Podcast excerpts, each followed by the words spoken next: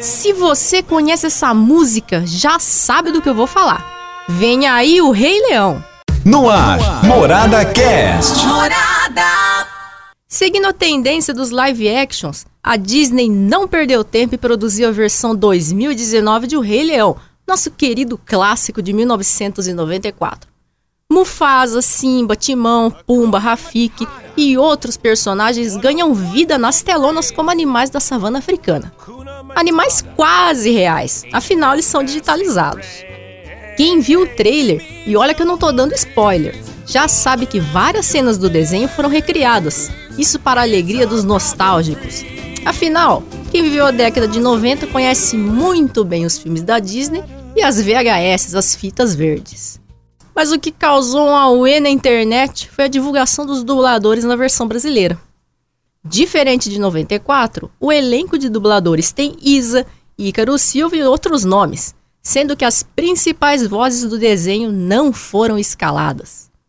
Isso desagradou os fãs, desagradou geral, que ficaram revoltados com a ausência, por exemplo, do grande Garcia Júnior, ele que dava sua voz para o Simba em 1994.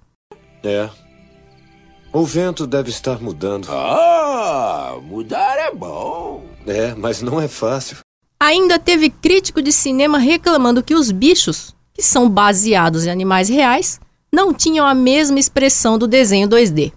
Polêmicas à parte, o remake, que será um pouco mais longo que o desenho, tem as canções originais e algumas novas, tipo a canção Spirit da Beyoncé, ela que emprestou a voz para a personagem Nala.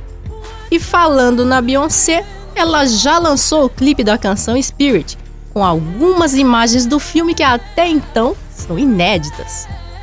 Fugindo um pouco das canções africanas, o som dela é um pouquinho mais pop. Apesar de todos esses detalhezinhos, vale a pena ver a história de Mufasa e Simba recontada de maneira realista, com todas as cenas que marcaram a minha e a sua infância. Até mais e até o próximo Morada Cast.